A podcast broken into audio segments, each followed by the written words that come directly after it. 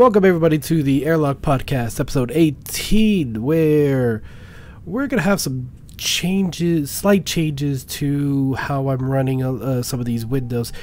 I now have moderators, at least for right now. I still would like to get a better team to cover a range of days because not every week or not every day can be covered by only a couple people. It's fine. I'll take what I can get right now.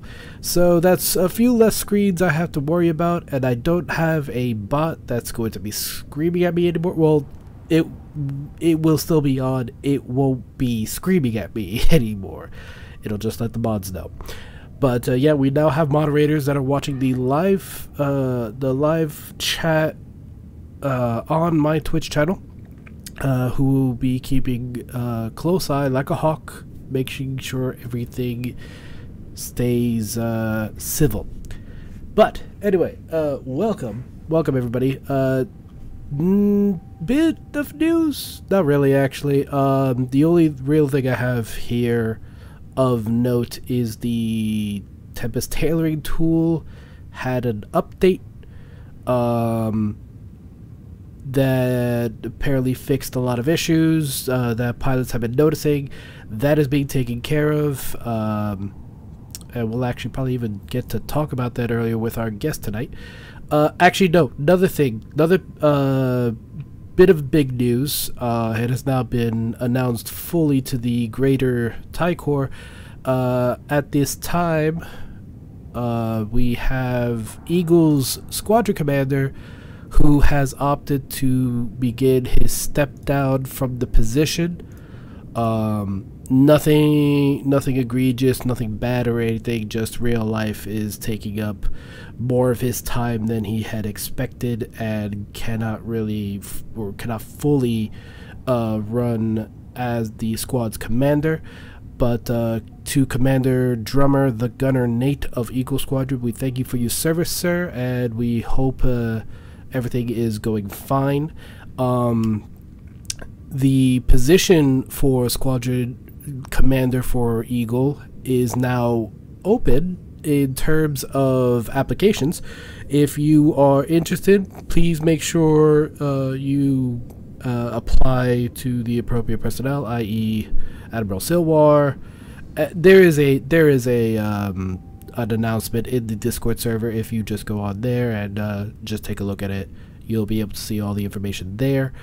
Um, so at this time, we currently have Captain uh, Sir Caleb, who will be acting as the temporary de facto squadron commander until a new one is chosen. Uh, good luck to you there. Uh, that's pretty much all the big ones that I have right now. So without uh, further ado, I'll just go ahead and unmute and undeafen myself for Turtle to hear me. And everybody, please welcome our guest star this evening, Fleet Admiral Turtle Jerrar. I hope I pronounced that last name correctly. I should have asked you that. sure, yeah, that sounds good. Hey, good evening. Okay, evening, evening. So, uh, this has been uh, apparently, apparently this was another one where folks have been waiting for. No one told me, so it's like, okay, cool. Uh, great to have you on the show. Wish people would have told me sooner.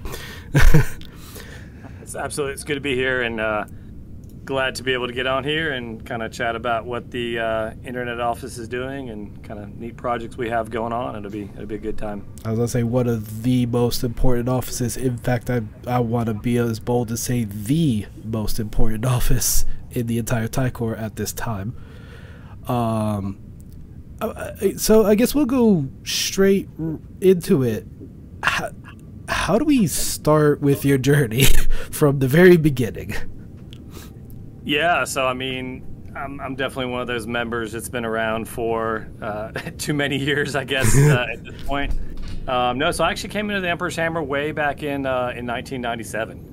Oh um, wow! I think I I had tracked my join date down to I think it was January of of '97, and uh, you know started pretty much as everybody uh, back during that time period. I had you know played Tie Fighter and loved Tie Fighter, loved the uh, you know, getting to play as the bad guys hmm. after you know having originally played the the X-wing game, and uh, yeah, just the the storyline and um, you know the nature of the game itself. was uh, you know absolutely hooked me, and and like many of our other members at that time, it was like, hey, you know, what else is out there in terms of um, you know what I can do and experience with this game, and uh, I was also involved pretty early on on the internet on IRC Internet Relay Chat, and so the Emperor's Hammer at the time had a presence on IRC as well. And so, uh, kind of eventually, those two things came together, and you know, I joined, in, like I said, back in '97. So, um, started out in pr- any Hebrew speakers, forgive my pronunciation. I believe the correct pronunci- pronunciation is Sade Squadron, uh, back on Wing Five of the Sovereign class Superstar Destroyer Sovereign, which again is one of the ships that many of our newer members might not be familiar with. But that's actually the, the flagship of, of the fleet. I was gonna say everybody, uh, all, all of our all of the newcomers are technically assigned on that ship, aren't they? Uh, through the IWATs. So what we did um, is we actually moved the IWATs to the Avenger. Oh when- right, Avenger. I'm sorry. Yeah. Yeah, so when we started the move to the unknown regions, that kind of story arc we started a year or two ago, uh, we essentially moved IWATs there with the idea that you know new new pilot training would be going on uh, on on the Avenger. So yeah, so essentially we've left the Sovereign, you know, back in the uh, you know the Minos cluster and you know, basically in the Aurora Prime system as part of the Home Guard or the the flagship of the Home Guard, and, and we're forward deployed now, but. Yeah, back in that day, you know, the Emperor's Hammer, I guess I should say the Tie Corps in particular, was was larger, and that we had uh, numerous wings. Uh, the Sovereign in particular actually had five, if I'm not mistaken, possibly six wings. So wings at least one through five, and possibly six as well. My memory escapes me on that. And how many-. How many squadrons were in each wing again? Um, I believe it was either five or six. Again, it's one of those. I, I believe six. I would have to go back and look at that. Ooh, Jesus, that was a lot of that was a lot of wings and a lot of squadrons. A lot of wings, a lot of squadrons, and you know we'll get to this later when I talk about some of the website and historical stuff. But you can mm-hmm. actually still find all those historical units on the website, which is something I'm definitely interested in preserving. So, but yeah, so Sade Squadron on Wing Five, that was you know where I really started out as a member. Um, I, I think uh, when I was looking at your list of, of potential questions and topics to discuss, Yeah. it was the, the journey from sub lieutenant to uh, fleet admiral Yeah. which is which is actually kind of interesting because I, I never came in as a sub lieutenant. So back then, the initial ranks in the Emperor's Hammer were built as a logical extension from the ranks in the original Tie Fighter game. Oh, okay. Yeah, and so you would submit your TIE Fighter pilot file, which was actually one of the qualifying factors of membership.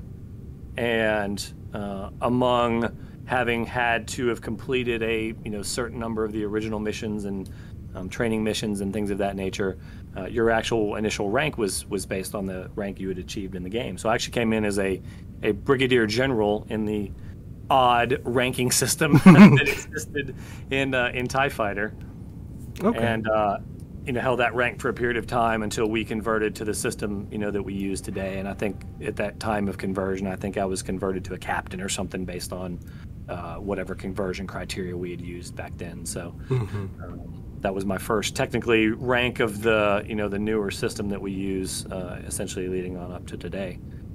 So I was in uh, Sade Squadron for you know a, a- period of time. Eventually became the commander of that squadron. That was my you know first uh, my first squadron command, which was you know great fun. Enjoyed it.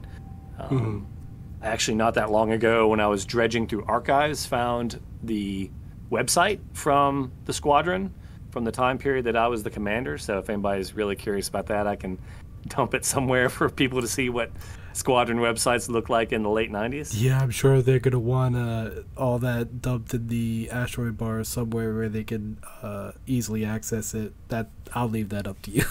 Yeah, it was it was actually that. it was a, it was a good trip down memory lane and uh, found my old uniform image on the old system, so that was that was kind of fun. So I was on Wing Five for a while. Um, I was in uh, Noon Squadron for a period of time, also on Wing Five. Um, eventually, was selected to go to Praetorian Squadron, which was a joint intelligence division and Tie Corps squadron. It was kind of, uh, I guess you could say, chaptered between the two different groups. Mhm. and um, flew with Praetorian for, for a period of time. That was you know a lot of great fun. Uh, at the time, Praetorian was very heavily focused on single player, um, you know, battle mission mission compendium completion. That was kind of in the early days of, of all the multiplayer stuff with XVT and X Wing Alliance. Mm-hmm. I, I think when I was in, I don't know that X Wing Alliance was out yet. Might have been. I think it came later. Uh, and then yeah, it did.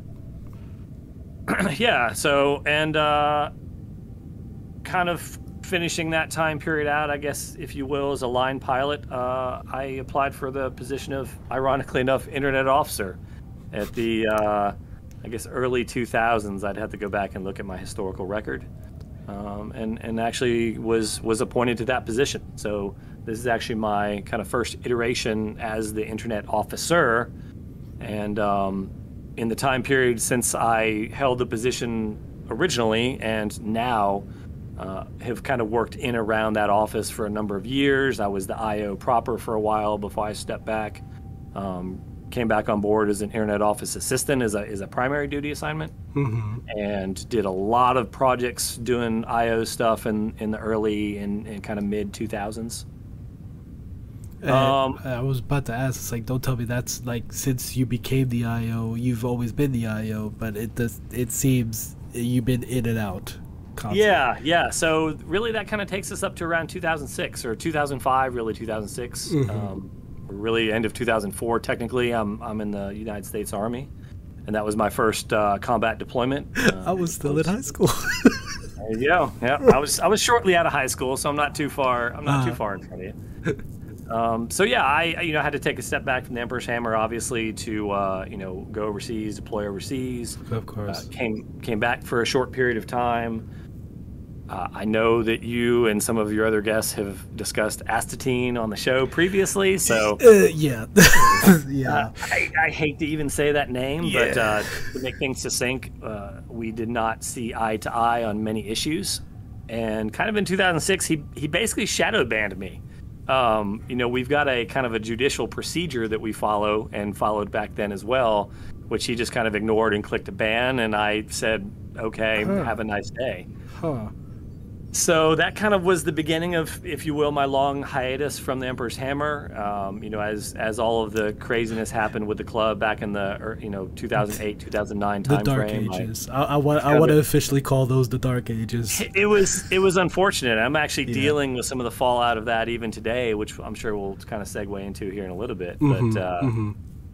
So I, I, would kind of pop my head up every now and again, just enough to be like, "Hey, I exist. I'm, you know, I've got reassigned as a reservist and made sure that, you know, my medal record and historical record and just all that kind of stuff, my profile stuff, was kind of maintained. And every now and again, I'd poke my head up just a little bit, see what the club was doing, and kind of takes us to to 2020, when we sort of had a lot of members starting. It sounded like to do something really similar Mm-hmm. Um, all of a sudden had some some extra time on their hands, and I uh, I was just kind of doing one of my little checks, like, hey, I haven't looked at the Emperor's Hammer in a couple years. Like, are they alive and kicking?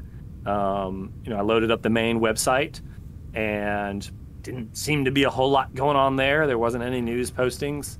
Uh, back in my day, the the message boards was the place, the kind of the center of all communication activity. Mm-hmm. Um, whatever was going on was being discussed on the message boards, and I loaded the message boards and uh, yeah, a couple of posts from like a couple of years ago, and kind of at first glance, I was like, yeah, this the organization's dead. There's there's nothing going on here anymore.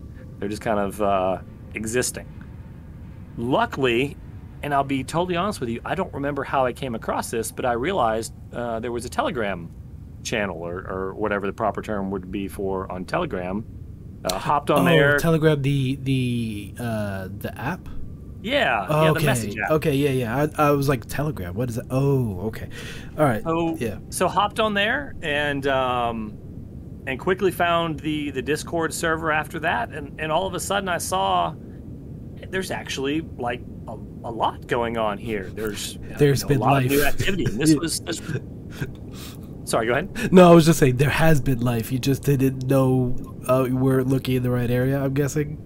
Exactly, and that and that kind of leads to my point. You know, eventually I found the TC site, which is where everything was actually going on, but that wasn't really obviously linked from the main Emperor's Hammer homepage. Mm-hmm. and I, I, as I kind of started peeling back the layers, I realized like there's actually a lot going on here. This is not a dead organization. It's actually you know on on the upswing, but what we're presenting to the world, if you didn't know better, and if you didn't happen to you know stumbled across the Discord link like I did, you wouldn't know that. I could have just as easily kind of popped up and said, "Oh, yep, nothing's going on here," and never came back. I mean, Oof, and so yeah. that was kind of, I guess, leads to today, which you know, I, I started, you know, getting involved a little bit on, a, on Discord as a reservist, and kind of, uh, you know, sent Rapier a message, you know, not too long after I'd been back, and kind of introduced myself. Uh, we had served in command positions at different times that sort of overlapped but never had really interfaced with one another. Mm-hmm. And I'm just like, hey, this is just some of the stuff I'm I'm noticing. Um, if I can be of help, uh, I would be interested in, in doing that. It just kind of improve the the state of the Emperor's Hammer as a whole. Mm-hmm. And uh, and here we are, you know, two and some odd years later, and uh, you know, serving the position I'm in now, and having done a bunch of work to uh, kind of update our uh, our technology, if you will, and our, our web presence, and that's an ongoing effort. But yeah, that kind of gets us, I think, kind of to where we are today. Well, yeah, wow, what what a journey! uh, from the very beginning to surviving the dark ages of that guy, which will not be named anymore, and um, to today. That's wow, just wow. So, I guess has that bit has that issue been fixed of terms of finding us? I guess it I guess it has because we've had, we now have members actively uh, uh, advertising us in other places. But for those that have been in the in, the group before, and I guess their primary. Uh, the, the, what was their primary way of learning about the group like you like you had at the times like didn't see anything happening there thought the organization's dead like has, has that been fixed or adjusted or or what? You know i think that's probably an ongoing effort right? So one of the one of the very first things i did was basically dump something on the emperorshammer.org site which is, is still there at the top of the screen which basically says you know the only thing going on on this website is, is dark brotherhood for kind of other club activity you know Corps in particular. Mm-hmm. um, you know, head over to the, the tc.emperorshammer.org site so, you know, in terms of some of the stuff that we're presenting, that's that's a continual process, and you know, I'm sure we'll talk about the website a little bit more. And uh, you know, one of the things I set out with when I came on board as the internet officer was kind of trying to have a plan. So we actually have some some policy steering guidance within the internet office that are basically what we call lines of effort so I'm, I'm basically looking along three or four different primary lines of effort and the different things that we are doing, the different projects, the, the website, TTT, and others generally attach somewhere to those line, lines of effort. And if I was better, I would have pulled all this up so I had it in front of me. But basically, one of the, the big concepts of that, uh, of one of them, is essentially presenting a unified, coherent presence with all of our materials that we present to the outside world. Mm-hmm and that's kind of what I say. That's an ongoing process. The the website transition is part of that. Uh, the work that Hijacker is doing with regard to the wiki is part of that. Um, the work that we're doing to, you know, turn off or deprecate or you know update as it may be various policy documents or all of the problems that we had with the Imperial University courses you know, all of that is kind of in that same realm of this is stuff that we present to the outside world. This is stuff we want to present to our members. It needs to be cleaned up, polished, refined, etc. Mm-hmm. And being, you know, the nature of our organization that we've been around for so long, there's just a lot of stuff to go through. So, so it's you know, it's taken some time. So um, yeah, it, it's it's a process. It's a long process, but it will eventually get resolved, whatever the situation is. Yeah, yeah, we're getting there. We're getting there. And then the other, I think, half of that equation is is um, efforts that I'm not directly necessarily involved in. It's a lot of things like, for example, the reconnaissance officer doing.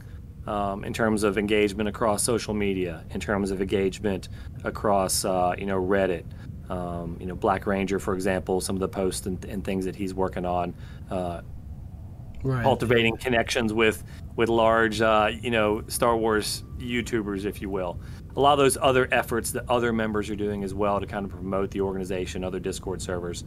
And then that all kind of comes together when they can look at our website and say, okay, what is this organization? Oh, this is really neat. I can make a pilot and I can have awards and ranks and be assigned to a squadron. Oh, and this squadron itself has a history. That's super cool. And um, and so that's kind of what I see, you know, my office as as supporting and enabling is everything that is going on club wide. That's that's kind of our our job, if you will. My job and my office's job is to basically be an enabler for those functions. Okay. So, I guess we can start off because I know there's a few people who've been submitting questions for you, uh, as you've also posted in the Discord server. Um, the Ask the IO, which I've also added a. Apparently now Discord has forum, uh, a forum function. They do, yeah. Yeah, I've I've also added a section where people could just randomly add questions on there. Uh, Oh, this, will, this will get interesting, I'm sure. Yeah, ad- addendum to those watching the episode either on YouTube or live right now on Twitch. Um, if you expect me to ask those questions live, uh, not happening. I gotta vet through these questions and um, I gotta make sure if the interviewees are also okay with them. So uh, send them out for future episodes. Just don't expect them to be asked live. I to poke my head in there too and see what uh, what folks are dumping in The there. There o- there may be some interesting ones. The only one so far is Marenta, which I believe she posted the gift of. I forgot what movie that was from, but it's like, uh, what would you say you do here exactly? Oh look, see, I've already answered that question. For her, so- Exactly. It's like I, ah, I planned this already, so there you go, Marenta. so, um, I get yeah. I guess we could start off, and I'm I'm gonna have to ask this because this was the very first thing I saw the moment you posted the uh, the announcement about Ask the IO anything. Uh, who is your favorite COOA, uh, Combat Operations Officer Assistant, and why is it Travis? And why is it Travis? That's not a that's not a leading question. Yeah. I, w- I wonder who asked that question. Hmm. not trying to le- talk me on to a, a specific answer that it's looking for. Interesting. Um, yeah, I, I actually, I, I, I've got a I've, I've, I've got a really good answer for that. Actually, Oh, okay. Um, Travis has been super instrumental as we were launching the new, the new website um, with a lot of the really early uh, troubleshooting. He did a lot of the early testing on, uh, especially the the match processing features, which is kind of a somewhat complicated system. There's there's a few aspects that go into it, and we put a lot of new logic in there when we launched the new website to to make, basically make things easier to review for the the COA staff. And um, so I appreciate all his his um, feedback, bug reports, uh, suggestions for improvements. That was all absolutely um, a a big help when we were we were launching the new website. So I will not admit to him being my favorite, but uh, he ranked up there. Is that a fair political answer? yeah, I, I believe that's a fair political answer. Yes. I'll say too. We also uh, early on as uh, as Squadrons launched, it was it was good flying with him and a, a bunch of the other crew on the very very early days of Squadrons. So that was that was good times. Yeah, and I'm still I'm still remembering when I was running my uh, my time trials. You, I remember your exact words were, "Oh, I need to, I need to relearn or remap this uh, this choice this flight stick. Uh, I don't know if I'm gonna be that good." Gets third place immediately. I I'm, I promise you, I had not launched Squadrons at least in like eight months at Okay. that point. Okay. Um, I just I just I did- remember did that. well. I don't know. Yeah, I I've was got just, a build I like. Yeah, I, I just remember that. It was like, hmm, hmm, okay. Press X to doubt immediately. But hey, uh, no, it's fine. I just thought it was like the funniest moment in uh, in, in when I played Star Wars Squadrons, whether it's a competition or not.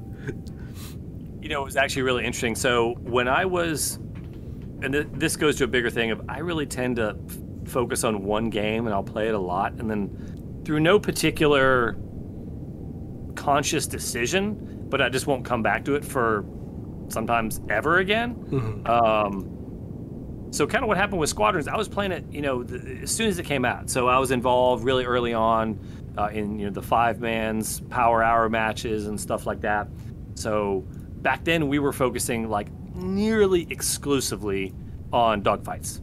All the groups, all the five man stacks that we were flying Emperor's Hammer, dogfight, dogfight, dogfight. So, um, you know, I got, you know, halfway competent at, you know, taking out enemy starfighters relatively quickly.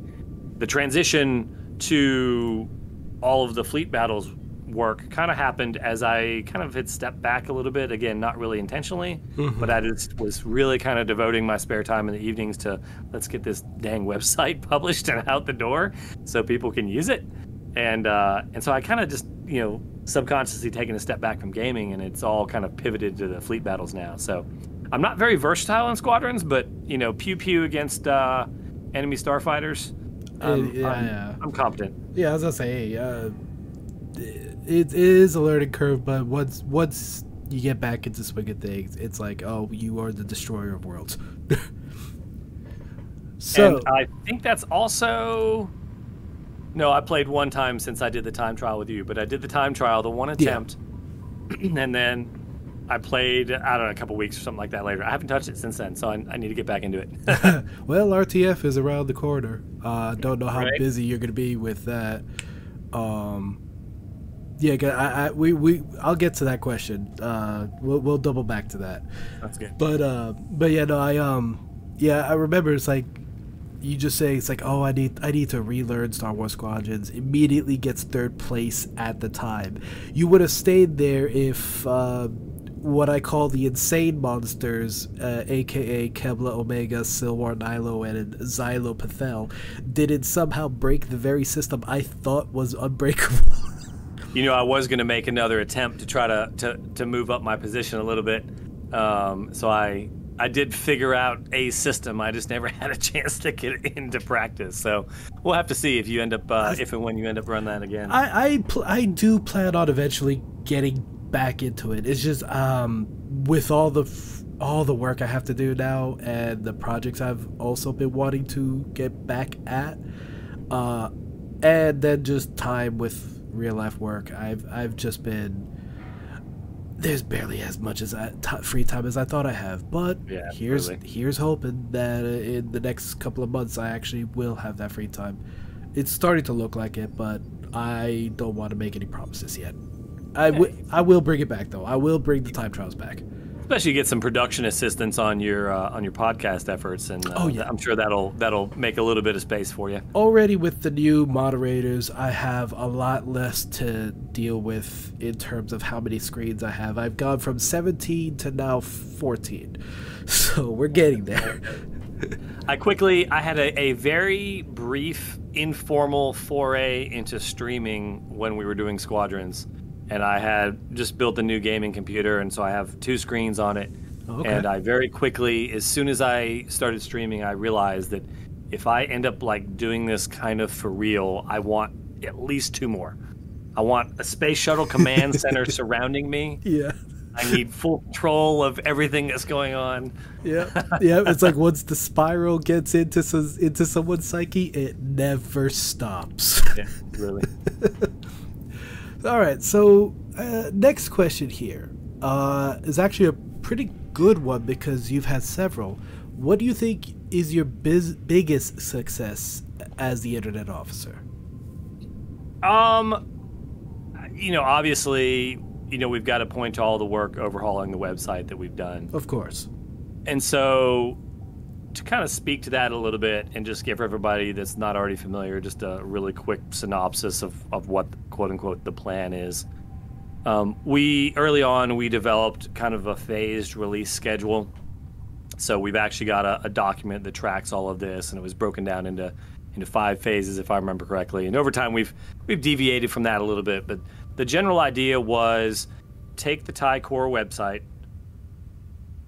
do stuff to it that eventually is going to allow it to support the Emperor's Hammer as a whole, to include the Dark Brotherhood, the potential for the follow on of the Hammer's Fist, um, and then eventually decommission the existing Emperor's Hammer.org site. That's like the plan in a nutshell. Mm-hmm. So phase one was the first thing that we did. So we very quickly, you know, figured out, hey, the TC site is the one we want to use as the base. Um, what started as a refactoring of the TC site code quickly became a complete rewrite from scratch, Phew, which is wow. why the project also took considerably longer to get the phase one release out the door than, than we had uh, either anticipated or wanted. Right, of course. I was gonna say, starting anything from scratch, yeah, it's gonna take that long. Right, and and it was very much, um, you know, one of my very large design goals as we launched into this project is we do not want any situation where we are losing data. Right. In any situation, nobody's ever going to be reset back to you know blank. Um, you know, we're not going to dump old historical data. I want to keep all of that, right? Because that's our history. Mhm. That's our history as an organization. And so even little nitpicky things like squadrons that 99% of people don't even know exist anymore, they're there. They're in the database. We've actually are still doing work to bring in all of the old squadron reports as an example. Mhm. Um, and, and so that was a really important kind of steering guidance, if you will, for our efforts. So a lot of what we did in terms of dealing with the TIE Corps website started all the way at the database level and fixing things, problems in the actual database schemas, normalization, relationships between data. Um, you know, for for what it was, that TC site worked really, really well for the organization for a whole bunch of years. But it also had some underlying oddities, and that was kind of what we were trying to improve was was some of the way that you know the actual data structures were linked together to you know again have proper normalization, to properly have you know, relationships, so we're not having um, junk, non-associated data essentially that would exist in the database. So that was kind of part of the effort.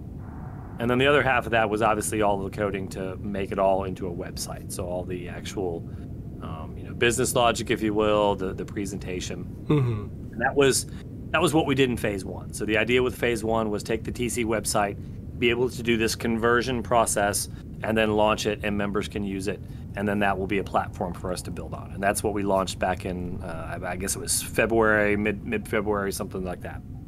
When the, the design changed, um, everybody's using the new thing. That is literally a complete rewrite of the old code. I don't think any of it exists in the website at all anymore. A fresh, uh, fresh start. Yeah, and so and, and we did it. Uh, I think everybody saw. You know, there was there was no loss of data. In fact, along the way, we we added data from uh, backups and old imports and things of that nature. Okay. So that was kind of step one. Uh, phase two, if you will, was the big piece of that was Imperial University, because Dark Brotherhood and Imperial University, largely speaking, were the two things that are running on the old or were running on the old EmperorsHammer.org website. Mhm. So we got done with phase one. Uh, meanwhile, you know, we're doing some kind of quality of life patches here and there, little improvements, you know, constantly. And then I launched into officially quote unquote phase two, and, and I looked at the Imperial University data in the EmperorsHammer.org database. I'm like, okay, this is like courses and exams and results and who's completed courses. This is going to be super easy. Um, we'll just convert the database over. I'll slap the front end on it and link it all together, and Bob's your uncle. You'll be good to go. Right. Um, come to find out, the the amount of problems that existed in just the Imperial University data was kind of nightmarish. Oh, that doesn't sound good.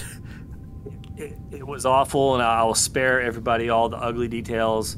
Um, I had, I'd have to go back and look. It's it's possibly up to like a thousand lines of SQL code that was just basically fixing the old data.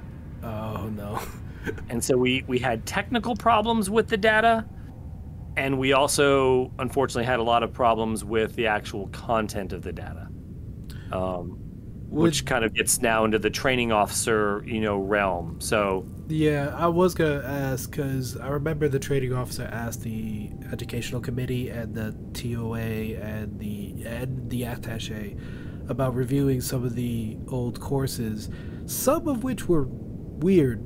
Um, not gonna get into them specifically, but I'm I'm gonna assume was some most of those courses that were just either empty on the inside because of the coding, or that was just oh it was Well, so uh, essentially, a lot of those courses were originally restored by uh, Mont and I believe Havoc about ten years ago. Mm. I don't know what they restored everything from, but there was a there was a restoration effort to get stuff from archives after everything was exploded in the you know 2009 timeframe. Um, but unfortunately, what what I saw as I started going through all of that was other than like, hey, there's some weird courses and there's some subjects that like, why are we still instructing this technically?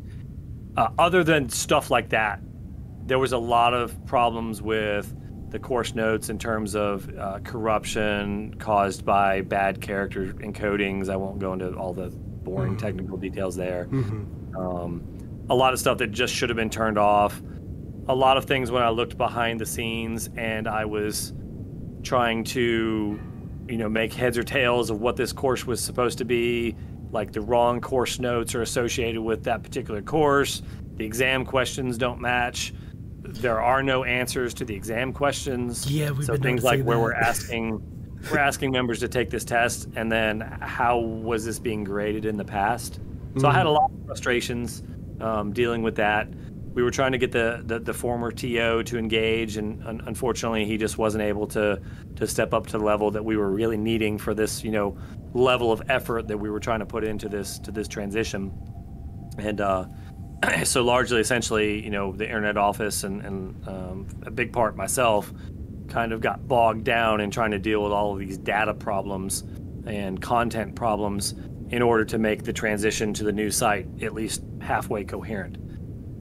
and so that was about the time too. Of course, we put out the the new announcement for a training office position, and uh, so it was it, it, worked out really well. We got several really qualified candidates, and um, we were able to bring Silas on board and um, that's been a tremendous help because we were essentially able to transition all the code, launch the new Imperial University, and then now we've got a new training officer that can actually go in and provide guidance and oversight of that, and then go and fix a lot of those kind of deeper content problems that just was not really in my purview to to address. Yeah, and uh, I can't again. I can't as part of the education committee. I can't get into it, but I can definitely tell you uh, yeah, half of those courses that were that existed, we just looked at them and just uttered one word, "Why?" right, and why. and there was, and that's even after I having gone through and, and fixed a lot of things and turned things off and yeah, so you're seeing the the the improved version. So, yeah. but there's a lot of frustrations there. So what I thought was going to be really easy data transition was not. It was awful to be to be quite frank. Yeah. But we got through it. We we did it so that, that that's phase two. Um, phase three really leads into the transition of Dark Brotherhood operations. So the idea there is we can take almost everything else that the Emperor'sHammer.org website is doing, that transitions all to the quote unquote new website, the quote unquote TIE Corps website, which we've always designed from the ground up as it is eventually going to support the club as a whole. And so the way that we envision that this is going to work is it's going to be the same code, it's going to be the same website that essentially powers all of the different Emperor's Hammer groups. Mm-hmm. Then what we're going to do is we will kind of theme things and tailor things according to the appropriate group, depending on, for example, which subdomain you access the website by. Okay. So maybe you go to tc.emperorshammer.org and you get a you know a TIE Corps banner across the top, just like you do now. You get information on the left hand, you know, links that are relevant to the TIE Corps. Um, once we launch the Dark Brotherhood to that, maybe you come in on db.emperorshammer.org, and now you're going to see Dark Brotherhood across the top. You maybe have different styling. We'll probably change out some of those links that are on the side because um, some of those are, you know, combat rating, flight rating systems. Those are largely TC systems. They're not Dark Brotherhood systems. Right. So we'll we'll tailor that experience um, accordingly. And then the idea there is that with just one pin, um, you'll have multiple, potentially multiple characters if you're involved in multiple groups. And okay. so that's where your group specific awards and things that are very unique, you know, your rank, your unit of assignment, your awards, things of that nature, that'll go to your group specific character. And then other things that are much more generic.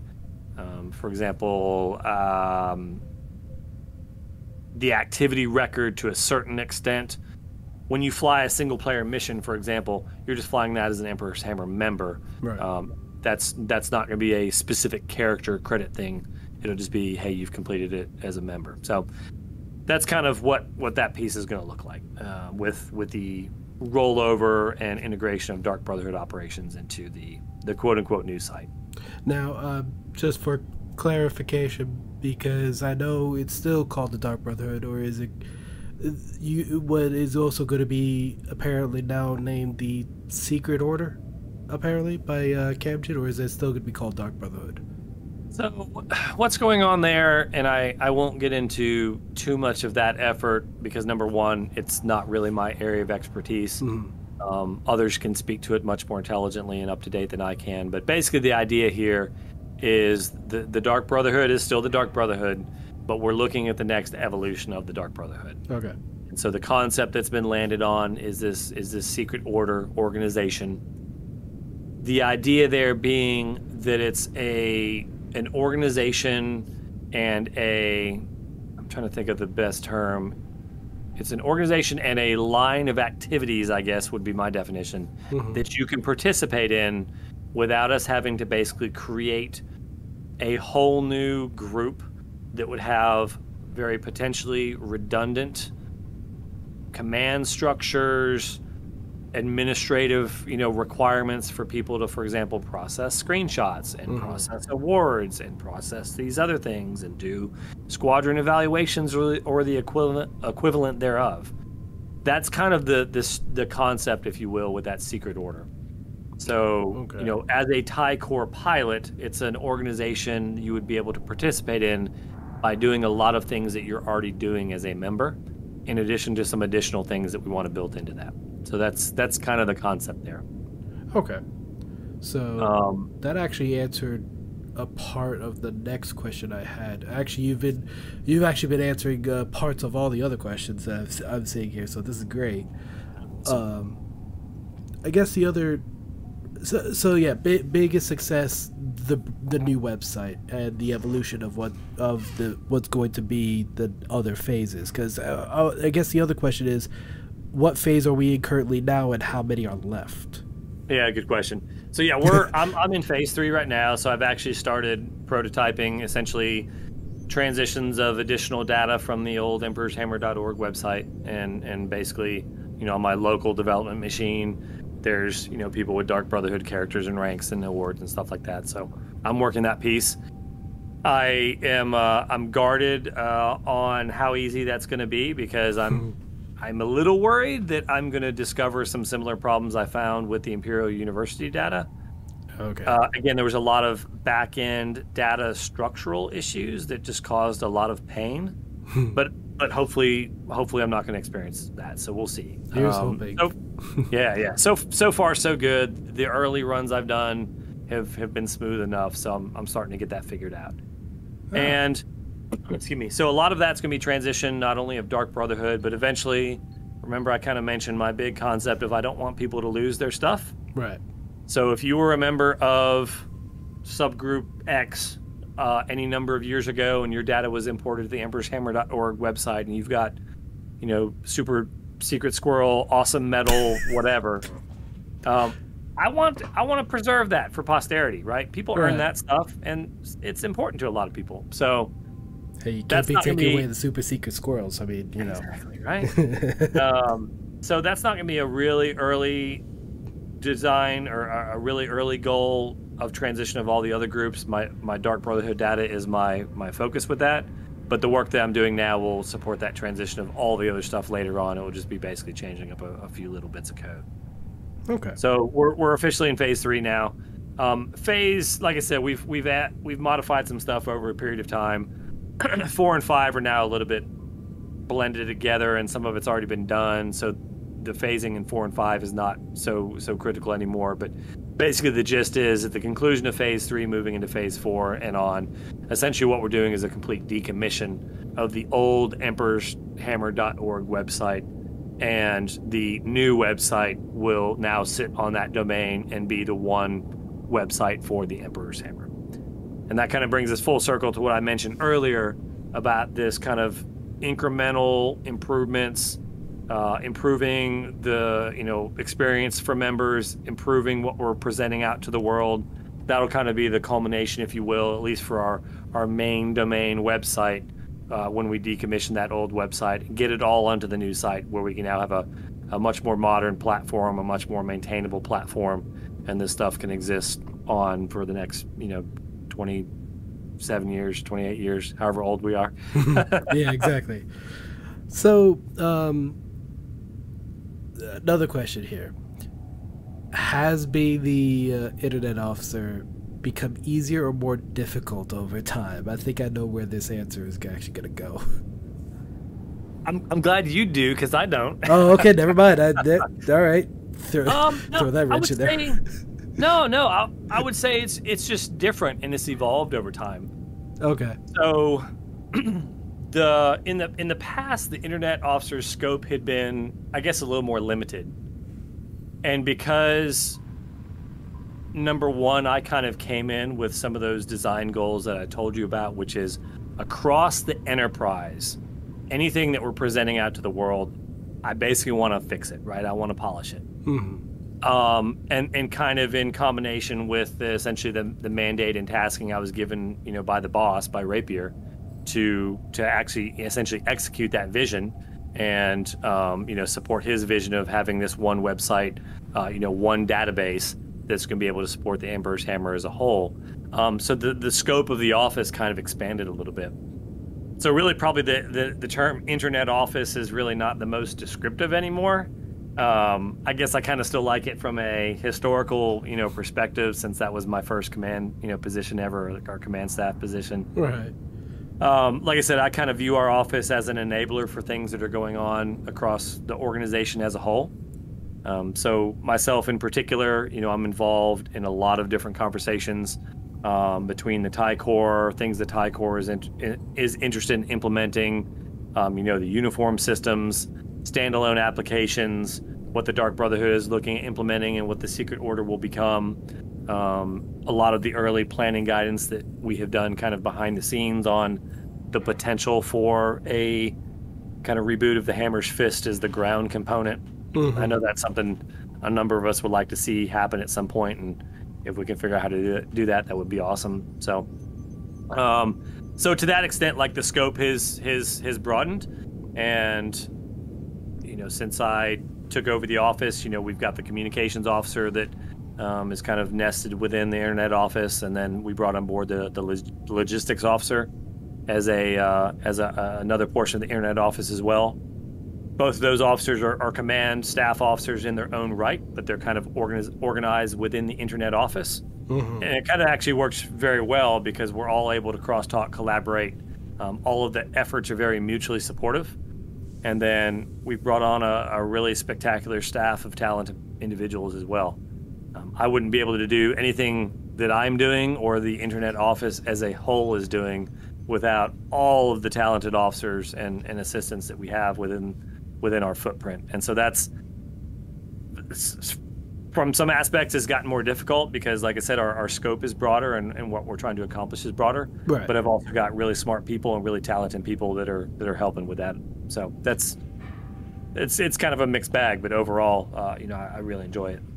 So yeah, that that's kind of where I thought it was originally going with your answer. Like it, it, it was going to get difficult over time because you're taking on more and more, but because of the people you work with, you can actually over uh, you can achieve those uh, obstacles with ease. Well. E- with with good effort. I don't want to say ease and then start jinxing something and then it's my fault somehow. Yeah, and, and uh, like I said, it's, it's it's great having talent and people where I can come up with a crazy idea and say, "Hey, do you have the ability to like do this?" And all of a sudden, I've got you know fully rendered, you know whatever it is I asked for the next day. yeah, super cool, right? Because um, you know I I very much kind of dabble in many different things, but I'm not a subject matter expert in any of them which is is nice sometimes, but also frustrating at others when I would just be like, hey, I wish I could do this, you know, particular thing myself and not have to call on somebody else. But again, that's why we got a good team and and, uh, and people to support us. Gotcha, gotcha. So this next question you kind of already answered uh, in parts of it, so I'll ask the parts that haven't been answered. Um, in in terms of the main website, since you already pretty much explained how it works and the Dark Brotherhood portion of it, um, someone asked like who pays for the server and what programming programming. Bleh, wow, tongue twister. What programming languages are used in it? Okay. Uh, Um, now I know that that's a very personal. You don't need to answer that question, but it, yeah, I'm, I'm happy to do it. Uh, we've actually had a couple of different members. I was actually surprised when I saw some of the submitted questions and more people than I thought were, were interested in the kind of boring technical details. So I'll just hit that really, really quick. Mhm. Um, let me let me speak about the tech piece first, and then I'll transition to kind of the the server and, and money and stuff like that, kind of the business aspects. okay. Um, so tech wise, and this actually goes back to a little, one of the other reasons I wanted to get involved in this project. Years and years and years ago, I did websites. I did, did different coding for the Emperor's Hammer. I did stuff uh, externally as well. Um, I'm not a developer though. Like I said, I'm kind of a jack of all trades. I touch on a few different different um, you know aspects between network, server administration, coding, but you know I'm, I'm not uh, I'm definitely not a developer. So this was an opportunity for me to kind of get back into coding and and uh, bringing my skill set a little bit more you know up to date and modernized. Uh, nothing fancy though. It's it's straight PHP, um, you know, for the for the web code. Um, MySQL on the on the back end for the database. We've got several libraries we've implemented that has made life so much easier as we developed the whole thing. Um, very early on, uh, Pickled Yoda, which was kind of my right hand man on on the whole website development process. He did a lot of the heavy lifting on the very kind of uh, technical, tactical office kind of aspects of it. So Battle Center, you know, pilot file processing, things of that nature. Um, but he got us turned on really early in that project, which I'm so glad he did, to uh, an ORM for our database, our uh, object relational model, something like that. I don't know the exact acronym, but we use something called Propel, which basically takes all of our database access and just turns it into object oriented programming in PHP, which is super phenomenal. And um, number one has some performance benefits with built in caching and things of that nature. But number two is just super easy to work with. So a lot of times when we're building out website code, there's actually not a lot of need for us to dip into SQL. Uh, mostly we're, we're interacting with the database in the form of objects. Um, when we're trying to do something more complex, we can drop down to SQL and do it that way as well too, and it, it works seamlessly. Um, so that is, has made the development process so much better um, as far as I see it. Um, so that's some of the t- kind of technical, I guess, language aspects. Um, we're running something called Bulma for our CSS front end, um, using Sass to compile our themes. Okay. Um, various other libraries that we're using either on the PHP side or on the JavaScript side. There's there's bits of JavaScript that support the site as well too, between like the uh, you know the Markdown editor, um, Pickled Yoda in, in particular. Uh, codes maintains whatever the proper term the, the pyrite library which probably nobody has ever heard of but you probably interact with it every time you use the website because it runs things such as like the drop down or the autocomplete member search selector thing. Great help, Uh, by the way, on that. yeah absolutely. So all those little uh, extras if you will that, that made the new site a little little sexier than the old one a lot of that is from uh, from the help of his JavaScript expertise, of which I have you know very very minimal. So I, I tend to look to him or Silwar or some of our other folks for JavaScript. So that's kind of the, the the boring technical aspects. I think I've covered on on mostly what was asked there. Mhm. Um, the the business aspect. So, or I guess you know, the how we pay for the server and and that kind of leads us into the business aspect of it, which I'll touch upon briefly. So, uh, we used to be just running off plain Jane shared generic hosting that you can get from any particular web provider on the planet. Uh, we've been with one for a whole bunch of years. It's actually one that I use for my personal stuff as well too. Mhm. So as we developed the new site, we kind of knew how we expected it to perform on local development machines, and then we were kind of taking a look and see approach on once we launch it to this shared environment, what's it going to do? Um, and it was kind of okay. It was kind of doing all right there for a little while. until something very obviously changed in our shared hosting environment that we started to see very, very, very significant um, performance problems. And it was not related to our website code because I had, you know, demonstrably seen it do what it was supposed to do and do it relatively quickly. Uh, I don't know if that server got it overloaded, uh, you know, what was going on, but we did go into this knowing that probably moving to like a VPS was was going to be the ultimate, you know, probably need. Um, and so when we started experiencing all those those problems, that that's what we ended up doing. Um, we essentially Rapier was good enough to to finance that out of his pocket. So I don't know that everybody knows that. Uh, if uh, at some point you're talking to Rapier, give give him a good thanks for that. Yeah, Um, you, as- you heard it here, folks. You heard it here. Thank Rapier for Yeah. for this, because without Something else, yeah, something else I've been trying to, to kind of get going was essentially a club operations fund because I did see the need for a VPS coming, um, and that kind of leads us into the, some of the business aspects of running the organization. Uh, largely over the years, um, Rapier, um, Ronin essentially is the, the the actual owner of the Emperor's Hammer uh, Inc. We're actually a legally incorporated entity. Um, Just kind of footed all those bills out of their own pocket and I knew that my, essentially my office was going to start driving up costs because when you go from a cheap shared hosting environment to a VPS, uh, that is a, a much more significant monthly outlay than just a little shared hosting kind of deal. yeah, yeah. And so one of the things I was working on was getting kind of a club operations fund set up, um, which which we have started. Um, so essentially, the the early bits of that club fund are helping to reimburse uh, Rapier for some of his initial outlay, um, but we're we're doing that on a completely donor basis. Okay, So technically, on the website, there is a page that has information on donors, and if uh, somebody is so interested in, in voluntarily donating to, to fund the operation of the organization, uh, that information is out there. Uh, but it's kind of by design, really kind of well hidden. Uh, we didn't want to plaster giant, hey, go to the website and, and donate, you know, to, to fund the club all over the front page or plaster ads on it. We weren't going to do that. right, right. Um, but there there is a mechanism for doing that, and uh, and if members are interested in doing that, contact me for information, and I would uh, I'll get you set up with that. Um, we are a nonprofit corporation, so we are an actual incorporated legal entity. But again, we we are a nonprofit, so um, we're not using any money that comes in for anything other than. Uh, than club operational expenses is, is where those are going. So, in fact, what you'll find on that business page is essentially a, a public ledger of, of where money is going. Sorry, I, I, didn't mean to be laughing, but I just briefly looked at the live chat where I see our logistics officer just uh, chanting out merch, merch, merch. it's like, hmm. And that's actually, uh, I'm glad somebody brought that up because that is literally something that I'm working on right now. Oh, okay. Um, kind of two options there. Number one, and, and probably what we end up with is going to be a hybrid of the two.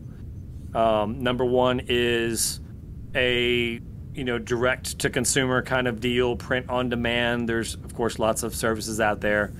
Um, I'm evaluating seven or eight different services to figure out which one is going to be a good mix of of quality and cost, and find the happy medium between the two of those. of course. And then, kind of going along with that club operations fund is the ability to potentially um, certain items that we would, you know, want to order and stock and sell on a limited basis. You know, things that we couldn't do essentially print on demand. Uh, we would have some some space to do that. So, this is still early on. Uh, any of this that gets into the business aspects of running the organization is not not just a me call. Um, that's essentially a, a board of trustees kind of discussion, and we've had those early discussions, and hence why we've kind of started facilitating some donations. But uh, there'll be a little bit more to, to follow on that in the uh, hopefully not too distant future. Uh, so, again, I'm also looking at the live chat again once more, and um, apparently, yeah, Ranger has tried to actually look for that page you talk about, and apparently he uh, he has failed to find it. So maybe it'll be a scavenger hunt. hey, there you go, there you go, Ranger. Have fun with that scavenger hunt. It is, it is pretty hidden. I probably do need to uh, to put it uh, slightly more visible, but but like I said, you're never gonna feel. Our, our big thing is anybody right. that wants to be a member can can expect to do so, and with no uh, no expectation of any kind of contribution on their part. Um, if somebody is interested in doing that and, and, feels willing to you know to do that, that's uh, you know we appreciate it and, and we will accept it. But again, we're not going to to press for it. So that's kind of the idea behind that. So um, another question then, because I do notice one of the questions that uh, that are on here. There was there was some that I just didn't have the time to reword into a into a question. I just pretty much copy and pasted straight from what Go they ver- used. verbatim. That works. So he, uh, this one goes. Maybe there's some improvements that aren't obvious as a user. Maybe talk about those a little. I'm guessing he's a, uh, he's talking about on the website if there are some improvements that uh, haven't been noticed by anybody yet. But I'm pretty sure you've already talked about that. Um, um yeah, I don't know. So I guess a lot of improvements. N- number one for me on the development end, yeah, nobody's ever going to see because a lot of the things that we've done with the with the back end data to you know, we, I did a lot of data quality work. I'll put it that way. Mm-hmm. So there's a lot of things that we've improved that technically is something you don't necessarily interact with. I guess maybe is the best explanation, but you might see it every day, and it's correct and just getting that to work properly is sometimes more complicated than than it seems. That was the you know it was a common problem on the old website. You would have people that like their legions of of combat didn't match their combat rating, which didn't add up to their fleet commander's honor guard ranking system, which didn't mesh with something else. Right? You'd have this desync of all these different pieces of data. Um, and there was a crazy thing where we had to recalculate it. Anyways, we built a lot of automation into the new website. So all of that, when we're doing things right, should just work. And it, largely speaking, hang on now. it has. Hang on now. I've heard those words before from another uh, game developer. Are you sure they just work? Right. Yeah, we, we have to be a little careful with that because as soon as I say this, like the entire website is going to go up in a giant pile of blue smoke, right? Yeah, no, no have be, we have to be very careful speaking about the website and how well it works. yeah, yeah. No, sorry. So a lot, there's there's a lot of that that back end kind of stuff that, that nobody really knows exists. Um, you know, there's something else that you know we we do small incremental updates all the freaking time, and we don't actually. I tend not to announce any of it unless it's something like really pertinent. So we're always kind of tweaking little things and if people are interacting with it on a daily basis, they they might notice it. Mm-hmm. Um, but kind of the best recommendation I can give is we actually maintain a public change log that's on the website, and I can uh, if you look on any of my reports or in my you know my recent all my reports, my recent report, the the change log is linked on there. Um, I believe it's linked somewhere on the bottom of the website. If not, I'll, I'll make sure that it materializes on there later on.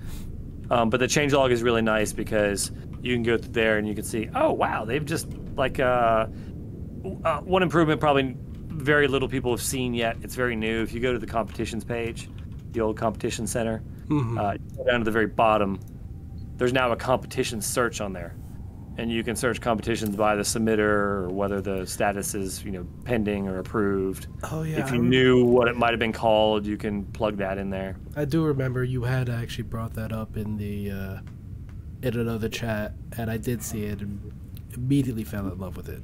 Yeah, so it's it's stuff like that. We we try to find those you know usability enhancements where it's like, oh man, I have to I have to do something on the website super often as a user.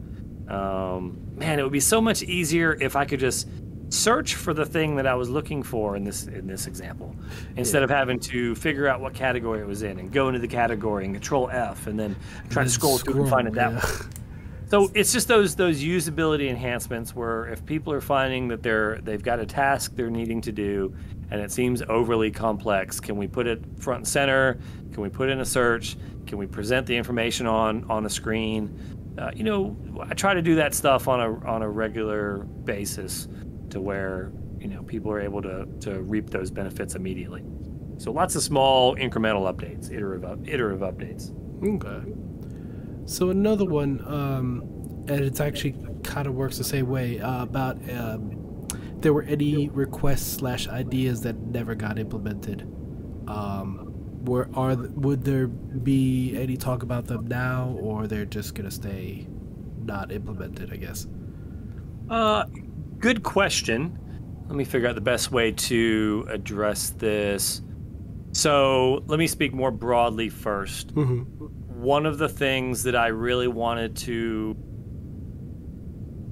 uh, the environment I wanted to foster as a command staff member is I wanted to be available and approachable for the membership. And so that's that's something I, I try to be pretty good about. You know, people you know pinging me on Discord and, and trying to get them a response. Um, you know, why is this thing the way it is? Oh, I have a recommendation. Oh, I just want to give you some feedback, whatever the case may be. You know, I do my best to to you know follow up on all of those. Don't always get it perfect, but but I do my best there. Uh, one of the things that we implemented when we launched the new website was uh, a public GitHub repo where people could go in there and drop issues, you know, bug reports, suggestions, improvements, things of that nature. That way it gets tracked in a, a very specific way. Um, again, sometimes I see stuff, somebody might have an idea on Discord, and I might even look at it at the time. Um, but when it actually sit, you know, comes down to sit down and develop things, you know, I'm not necessarily going to remember everything. You know, every, everybody's good idea every time. And so we set up that repo, and that's where we really like to get um, any kind of suggestions, improvements, bugs, things of that nature. Uh, report it there. Happy to chat about any of those with people on Discord as well. But if it's something you really want to see happen for sure, throw it up in that repo. And what that lets us do, again, is we're going to track it all the way through there. We can put comments in there. And then for anything that we decide, oh, yeah, absolutely, this is a good idea, we can roll that directly into whatever repository, um, you know, private repository where we have the code and the, and the other resources. And then it gets triaged appropriately and either. Um, basically if we if we roll it into one of those repositories it's probably going to happen at some point is is the bottom line um, so essentially we've tri- triaged it by moving it and we're saying yep this this makes sense um, we should get to this when we can get to it in accordance with all of the other existing priorities and that goes not only for the website but that's um, like the TIE Corps tailoring tool, which uh, you know Sky Shadow leads the coding effort on that side. Doesn't matter what project your issues for, submit it there. We'll route it appropriately, and then it can get addressed. Um, I was about to say the. we- uh, I'm sorry, real quick, real quick. I was to say the that was another thing I, I had mentioned this uh, earlier in the episode about the tailoring tool. It just got an update uh, not that long ago, correct? Uh, it did. So we did the 3.0.2 release, um, which notably added support for a few things visually that are new. The Operational Readiness Award is in there. The new stripes, position stripes for squadron executive officers. Now that that's a recognized, uh, you know, full-time primary position, um, those are in there as well. And then um, if you look in the change log for it, a bunch of other bug fixes, updates, things of that nature were in there. Right. And then, uh, unfortunately, we had to do a, a 3.0.3 release shortly thereafter when we realized there was a almost literally a one character issue um, with the way it was parsing some information returned by the API for a, a medal or two. And unfortunately, that took a, a recompile and re release. So that's kind of aggravating. You'd like to avoid that if possible. But at the end of the day, it's, it's not a, a big deal. Yeah, I was gonna say it, it, it sucks, but if it has to be done, it has to be done. Yeah, and we try to we try to keep everything working the way it should for for everybody. Hmm. And that was that's a really good example of people reporting the issue. You know, somebody reported that, we threw it in the repo, it was, you know, processed over to the the appropriate location it needed to be. We said, oh, yep, here's this problem. We identified what it is, and, and we got the fix out the door. And so the other thing, kind of going back to the, um, you know, what is implemented, what is not. Uh, we try to be, and I try to be very deliberate about giving people feedback on their their suggestions and recommendations, um, and say, yep, this, this sounds good, and we're going to look at doing it at some point. Um, sometimes we might have already evaluated something. Um, maybe it's something we've already considered. Maybe I take it to relevant command staff officers. Um, if it's something that is not, you know, basically directly in my authority, if you will, and say, hey, you know, combat operations officer, is this something you do or do not want to do? And then depending on their results, we might say, hey, from a coding perspective, the office that owns that process or procedure says, nah, they don't want to do it that way. So generally speaking, if we're rejecting suggestions, you know, there's a reason behind it other than, nah, that's stupid. right, yeah. Because So, I'm, like I'm I sure said, a lot I- of people thought that. Yeah, I, th- I think we're. I feel like we're pretty receptive um, to to comments and feedback. You know, certainly if uh, somebody feels like we're not, you know, let me know, and I'd love to rectify that. Uh, you know, as a as a succinct example, uh, you know, female uniforms is a is a really good example of that. That's was- a comment we see. I was kind of- just going to ask about that. Oh, perfect, perfect. yeah. so i I guess when, when, if, period question mark, are the uh, female officer uniforms going to be on the TTT, or should we be asking uh, Sky Shadow? no, it's perfect. It's a perfect question, and uh, and I, I, I'm ha- absolutely enthusiastic to give it like an official response from the office, if that makes sense. Okay. Um, so we like the idea, and and we definitely would like to see it happen. Um, let me tell you the technical reasons why it's difficult.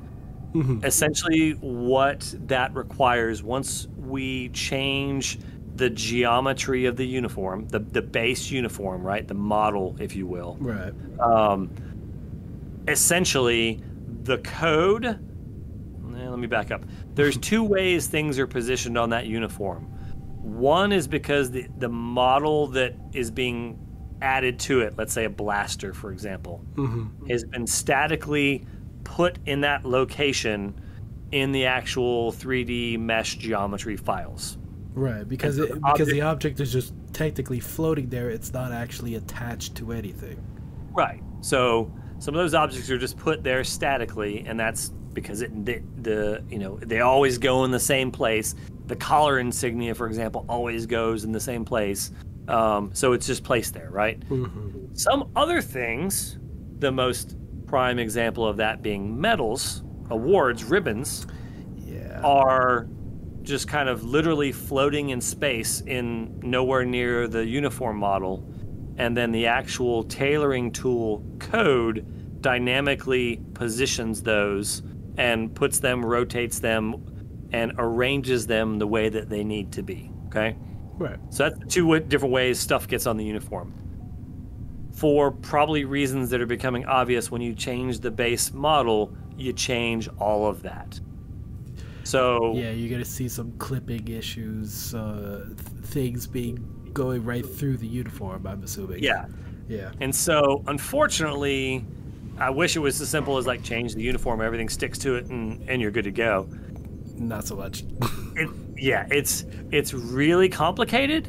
And when I say that if you took a copy of TTT and forked it and basically made a new TTT that was just the female uniform, that is actually easier than it's going to be for us to integrate the female uniform into the current one.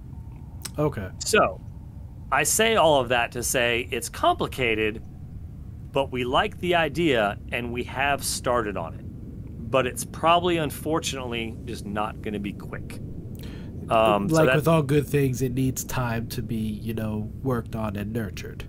Exactly, and, and we want to do it right. Is the other way. We don't want to kind of put it out, um, you know, just just, just half-assed. Yeah. Quite frankly, yeah.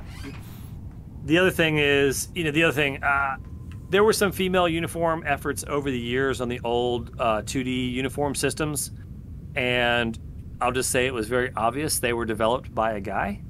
oh God. And if we're gonna have a female uniform, I want to I want it to be done the, the the proper way too. So we don't need some crazy cartoon looking thing. We want an actual um, quality, you know, finished product at the end. So that's that's also really important that we get that right. Right. So I'm sorry. It it it that kind of threw me off. That it's like yeah, it's like I think I, without actually seeing any examples, I kind of already figure what those early versions look like. Absolutely right. Yeah. So we, we would like to avoid that. Yeah. All right. Um, I think that's pretty much all the list of questions that I got from the pilots that haven't been answered. So if you had any at this point, you're more than free to free to ask while I make sure I go through all of them. Yeah, yeah. I don't. I, I don't know if I have any uh, any questions or other stuff to to bring up. Like I said, we uh, one of my big philosophies when I took over as, as the internet officer was was hopefully being approachable, and again, I see our office as being there to enable whatever operations are going on across the club. So, if there's something that you might be working on that you think our team can help with, um, you know, we, we stand ready to do that. That- Whether that be Yeah. you know, various various projects, web based, uh, application based. Like I said, we've got a lot of coders. You know, the other thing that's that's kind of come up in a couple recent conversations I've had with people as well too, is individuals that might want to get involved in in helping with some of that as well. So That actually kind of led to the question I just thought up of um, in terms of assistance. Um, I know you have, I don't know if it's many or one IO assistant. We've we've got a small handful. Yeah, as I say, moment, as, yeah. as I say, I don't have the list on me right now of who's on there. So apologies for those that are actually IOAs, and I didn't, ma- I can't make mention of names because I just don't have the list on me right now. But um, are you still looking for more IOAs, or at this point just wanting to work with people with your te- current team right now, if uh, of any new projects out there? Yeah, absolutely. Uh, so, kind of multi-part answer for that. Uh, number one, always looking for individuals that are interested in working on various projects that have talents that are in the kind of realm of projects that we work on, right? So, um, obviously, we're doing a lot of things right now with graphics, with 3D modeling, um, obviously various forms of web coding, uh, PHP, SQL. We're looking at efforts right now and how we're going to implement the Discord bot. So there's actually some decisions for, for us to make there on language. Um, logically speaking, that probably goes between Python, which we're probably leaning toward for a couple of different reasons, um, or JavaScript. So, uh, you know, any of that other stuff that people are familiar with and say, "Oh, I'm I'm interested in working on, pro, you know, projects to benefit the greater membership," uh, I would be interested in, in talking to those people. The to the question of of IOAs, uh, we kind of bring IOAs on a case by case basis, just depending on on the level of involvement. So, you know, it's it's primarily folks on IOA assignments that are working on a lot of stuff for us across multiple projects or multiple lines of effort, and so that's generally where I say, yeah, we probably need to recognize you, uh, you know, with a position, for example. Uh, but that's not a prerequisite. Uh, you know, probably my my best example right now is Robert Hogan. He is uh, he's definitely engaged uh, very heavily right now with a lot of efforts we're working on uh, 3D rendering and medals and uh, and some ideas on awards. Uh, he's not officially an IOA, um, but Uh, he kind say, at this point might as well be. Um, Because we've he's actually got a little. also because he's also I believe the uh, TO attaché. He is. Yeah, yep, yeah, yeah. yep. I, I, I'll I'll um, eventually get to him at some point because I said I was, this season with some others, uh, with some other interviewees, I want to try to get this season to have all the admirals in the uh, of, of like uh, attaches and uh, and above on the show. Yeah, absolutely. And he's doing great things over with uh, with Silas over the training office as well too. It's Oh, yeah. it's definitely good to see that office is uh, is uh, robustly manned and you know able to work through a lot of those issues. And there's a lot of collaboration going on between me and Silas as well too. There's a lot of ideas that um, you know I had I had come up with or you know independently myself, Silas, Robert Hogan, some others uh, came up with a few different concepts. So you know the the command offices are also working really well together um, crosstalk collaboration because certainly as the TO has you know cool ideas on things they want to implement I want to figure out how we can code it for them and make that a reality so and I uh, I looked at the live chat one more time to see uh, was it as bad as the Ewoks? I'm assuming the uniforms. Is that just brought up to the my head? It's like, have we ever tried at some point having uh, different species uniforms? Species in like the Star Wars universe, obviously. you know uh, somebody, where was it posted the other day? Miles had his artwork posted. I don't remember which one I saw. Anyways, most, it was most a Miles. likely probably from Connie or one of the ones he yeah, it was, it was a. Miles artwork, and really my biggest concern was, and I, if he's on the chat, I really hope he is. My biggest concern was, does he have to get a tail hole tailored into his uniform? I mean, These are significant concerns of mine. yeah. I mean, if he's, I know he was one of the moderators uh, right now, watching along with uh, one of my pilots, uh, Ryuzakin, who's who's in chat. I don't know if he's actually there or awake, which is fine because I know Ryu is.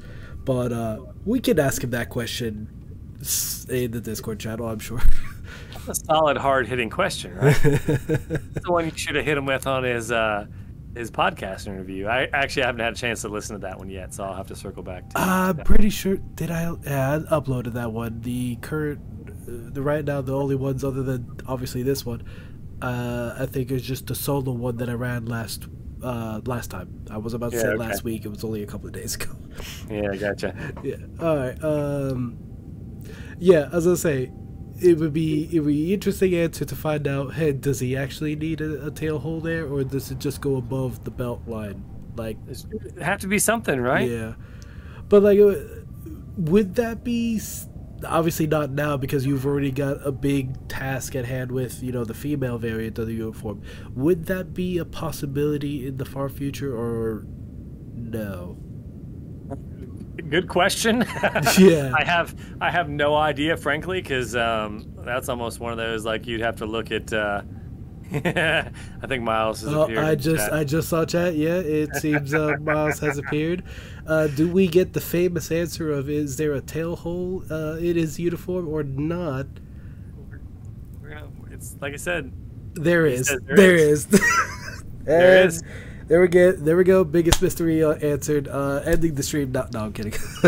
an hour and a half we've been talking internet Oh, off yeah. things, but I really think the big the biggest re- uh, revelation has just occurred. So I'm quite excited about that. exactly. Holes, multiple. Apparently, hijackers saying, "Hmm, wait, I don't want to." Oh, right, because tails. Yeah. Uh, I'm sorry. I don't know if the microphone audibly uh, picked up on that face palm, but uh, it was there. It'd be good if it did. I'm not sure if it did or not. Yeah. Uh, anyway. but uh, yeah, I think that's all that we got covered as much as we could from all the questions that we received.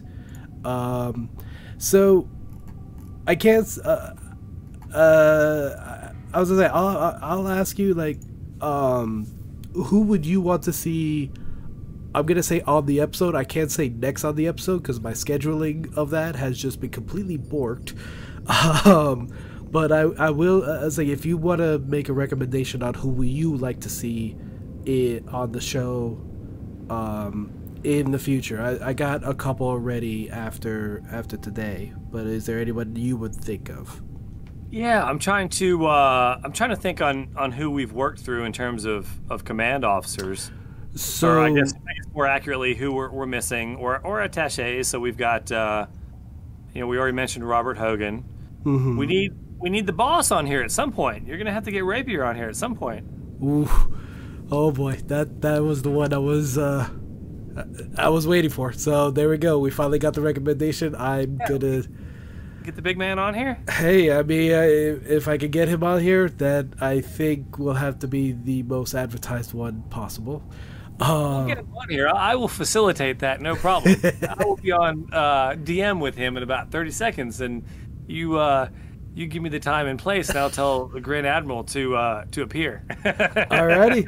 Uh, I will let you know. I'll uh, I'll get I'll get to that when I finally unbork my uh, my uh, interview schedule on this already, because I still got to get Ranger on here like he like I said I was going to last week, and then I got one more after him, which eluded uh, alluded his interview from last season. Uh, General Striker, I know you're you don't you're listening somewhere. You're going to get on this uh, on this show. You will you will not evade me next this time. He will be command directed to appear on the podcast at eight time XYZ. there you go. Yes.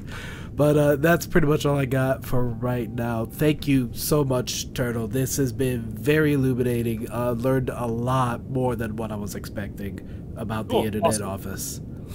Yeah, it's, it's glad to hear. And, you know, the last thing I want to kind of close out with is I just want to kind of thank the, the membership as well because, you know, command offices, you know, are, are there and cool and stuff like that. But, you know, we're here to support what the membership is doing. And if, you know, the members were not engaging on Discord, we're not flying missions, we're not involved in competitions, you know, if the members didn't care about the Emperor's Hammer, then there's there's no point for what any of the admiralty is doing or command staff members. So, um, you know, we've got a bunch of kind of older generation members like myself. We've got a lot of newer generation members as well, and that's you know super cool to see for me, especially as a as an older guy that the uh, you know tradition of of carrying this organization forward is uh, is alive and well. Alrighty. Well, thank you again so much. And uh, I'm going to go ahead and definitely mute myself again and finish up this episode, alright? Sounds good. You have a good one. Alright, you as well. Thank you for stopping by.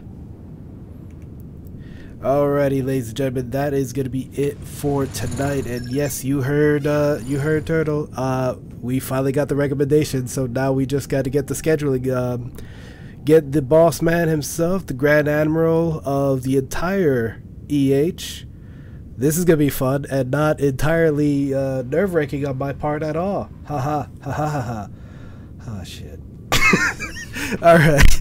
Well, that's going to be it for me, folks. Thank you all so much for stopping on by and hope to see you on the next episode when I will eventually, I swear to God, I'm going to get Ranger on this show. Y'all have a great night. Take care. Bye bye.